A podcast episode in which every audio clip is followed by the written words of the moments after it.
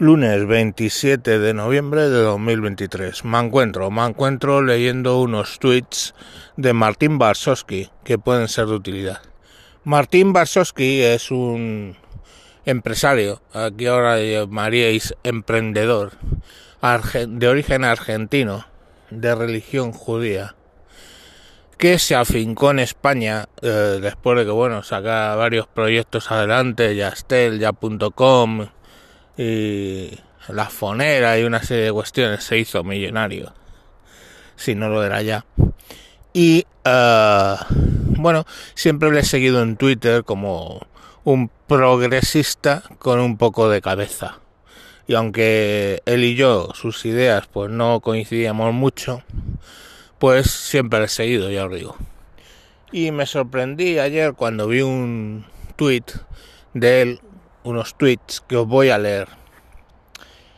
Bueno, eh, está en eh, Twitter de, Martín Basowski, eh, se escribe V-A-R-S-A-V Sky, S-K-Y. Dice, desde el 7 de octubre he experimentado un cambio significativo en mis ideas políticas, inclinándome hacia la derecha. En el pasado fui un donante del Partido Demócrata, estando en el Consejo de la Fundación Clinton. Ahora he dejado ese partido. El 7 de octubre marcó un punto de inflexión, alterando profundamente mi percepción política del mundo. El impacto fue doble. Por un lado, la constatación de las horrorosas acciones de Hamas, asesinatos, secuestros y violaciones tristemente celebrados en Gaza. Pero por otro lado, y aquí el shock, el apoyo a Hamas desde la izquierda de Estados Unidos y resto de Europa y España. Antes mantenía una visión idealista sobre la izquierda, ahora esa visión ha cambiado dramáticamente, adaptándose a una realidad más sombría. Veo a la Alianza Roja y Verde como una amenaza a la democracia en Europa y Estados Unidos la denominada cultura progresiva o woke se transformó en eh, al apoyar a Hamas en el enemigo. La cultura conservadora al apoyar la democracia de Israel en un nuevo amigo. Es así que he llegado a ver Vox no representa una amenaza a la democracia liberal mucho más preocupante me parece la actitud de Pedro Sánchez en su intención de reconocer a Palestina tras la masacre de judíos. Esto lo percibo como un premio a Hamas, que llega como una bofetada a los ideales democráticos, al pueblo judío y a todos los españoles que están en contra de recompensar el terrorismo. Los judíos éramos 10 millones en Europa en 1939.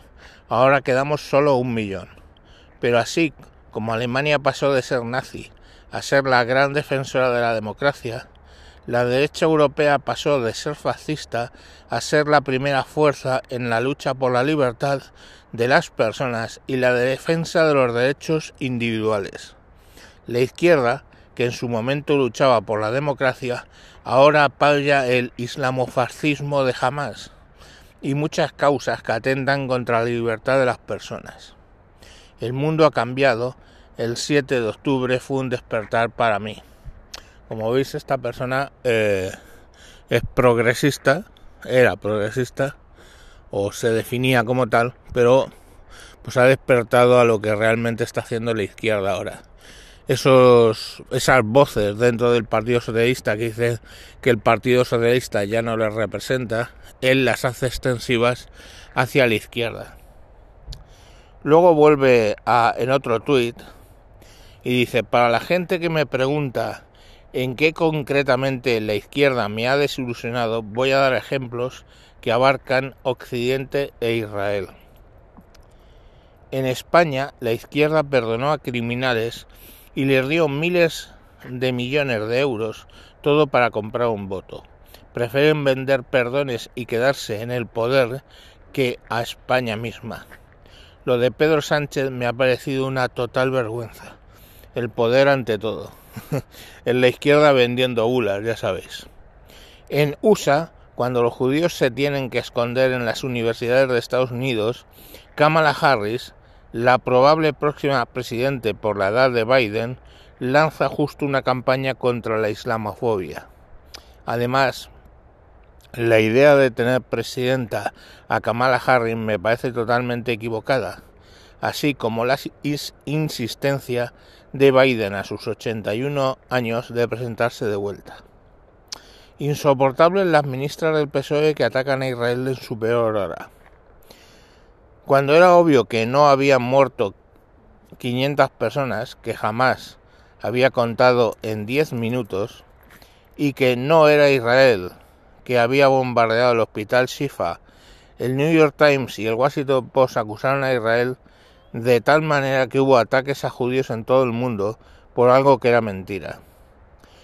No solo eso, sino que ahora está claro que Shifa era uno de los centros de poder de Hamas con túneles y armamentos.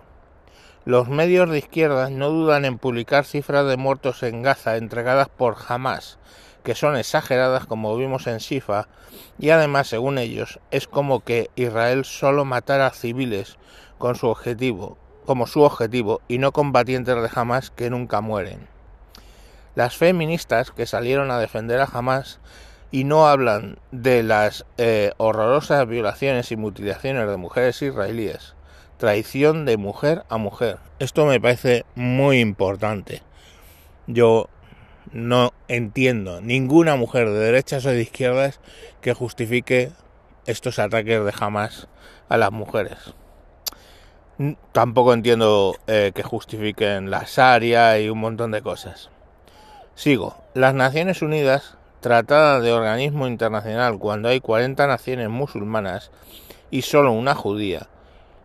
Y como era de esperar, Israel siempre pierde y luego la dejan como paria internacional. Lo mismo ocurre en la Organización Mundial de la Salud, que bastante daño nos hicieron durante la pandemia y que acusa a los israelíes todos los días. El apoyo generalizado de la izquierda a Hamas cuando Hamas es una organización terrorista que ataca a civiles y busca destruir a Israel, utiliza escudos humanos y pone en peligro a civiles palestinos que no representa a todos los palestinos, que hace matar y enseña a los niños a odiar a los judíos y glorifica la violencia. Tiene una larga historia de antisemitismo y utiliza propaganda para difundir odio, malgasta fondos y recursos donados por Occidente al punto de que los palestinos de Gaza son los ciudadanos que en promedio más ayuda han recibido desde la Segunda Guerra Mundial. Y esos fondos terminan haciendo billonarios a sus líderes en Qatar. La ideología y acciones de Hamas van en contra de los valores de la democracia y los derechos humanos que los woke dicen apoyar. Además, Hamas discrimina y oprime a las mujeres y a la comunidad LGTBQ, grupos que los progresistas dicen defender. Acusan de Israel de colonizar Gaza cuando no hay un solo judío en Gaza desde 2005. Acusan a Israel de apartheid cuando el ex primer ministro de eh, israelí Olmer ha condenado a prisión por un juez árabe. Lo vuelvo a leer acusan a Israel de apartheid cuando el ex primer ministro israelí Olmert fue condenado a prisión por un juez árabe. Acusan a Israel de genocidio cuando en 1948, año de nacimiento de Israel, había 700.000 palestinos y ahora hay 9 millones. Además, la mayor parte de lo que era el mandato británico de Palestina ahora no es Israel, sino es Jordania, donde viven pacíficamente millones de palestinos y con quien Israel se lleva bien. Lo que Israel quiere es un vecino como Jordania. Jordania tenía los territorios palestinos hasta el 67. Si los, si los tuviera ahora Israel, se llevaría muy bien con quien se lleva ahora con Jordania, con quien tiene una gran frontera.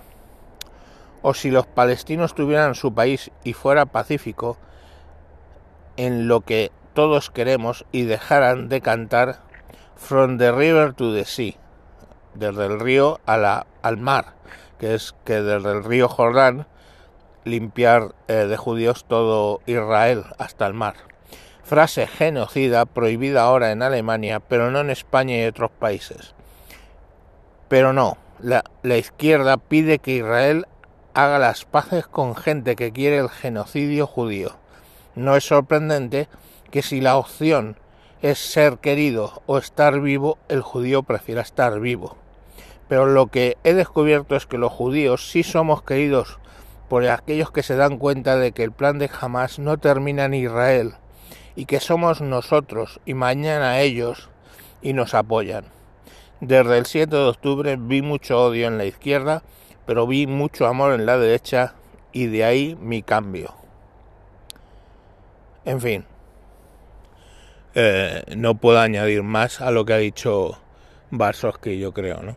Eh, un judío, antiguamente de izquierdas, que ha despertado realmente, no un woke, y se ha dado cuenta de qué es lo que nos estamos jugando aquí, porque lo que nos estamos jugando aquí no es Israel, no son las vidas de judíos, no son las vidas y el honor de mujeres, nos estamos jugando la existencia de Occidente, de Occidente, ¿vale? El Occidente que pasó la Edad Media después de expulsar a los musulmanes, reconstruyendo la civilización. El Occidente donde nacieron Grecia y, Roma. El Occidente de los francos. El Occidente de los visigodos.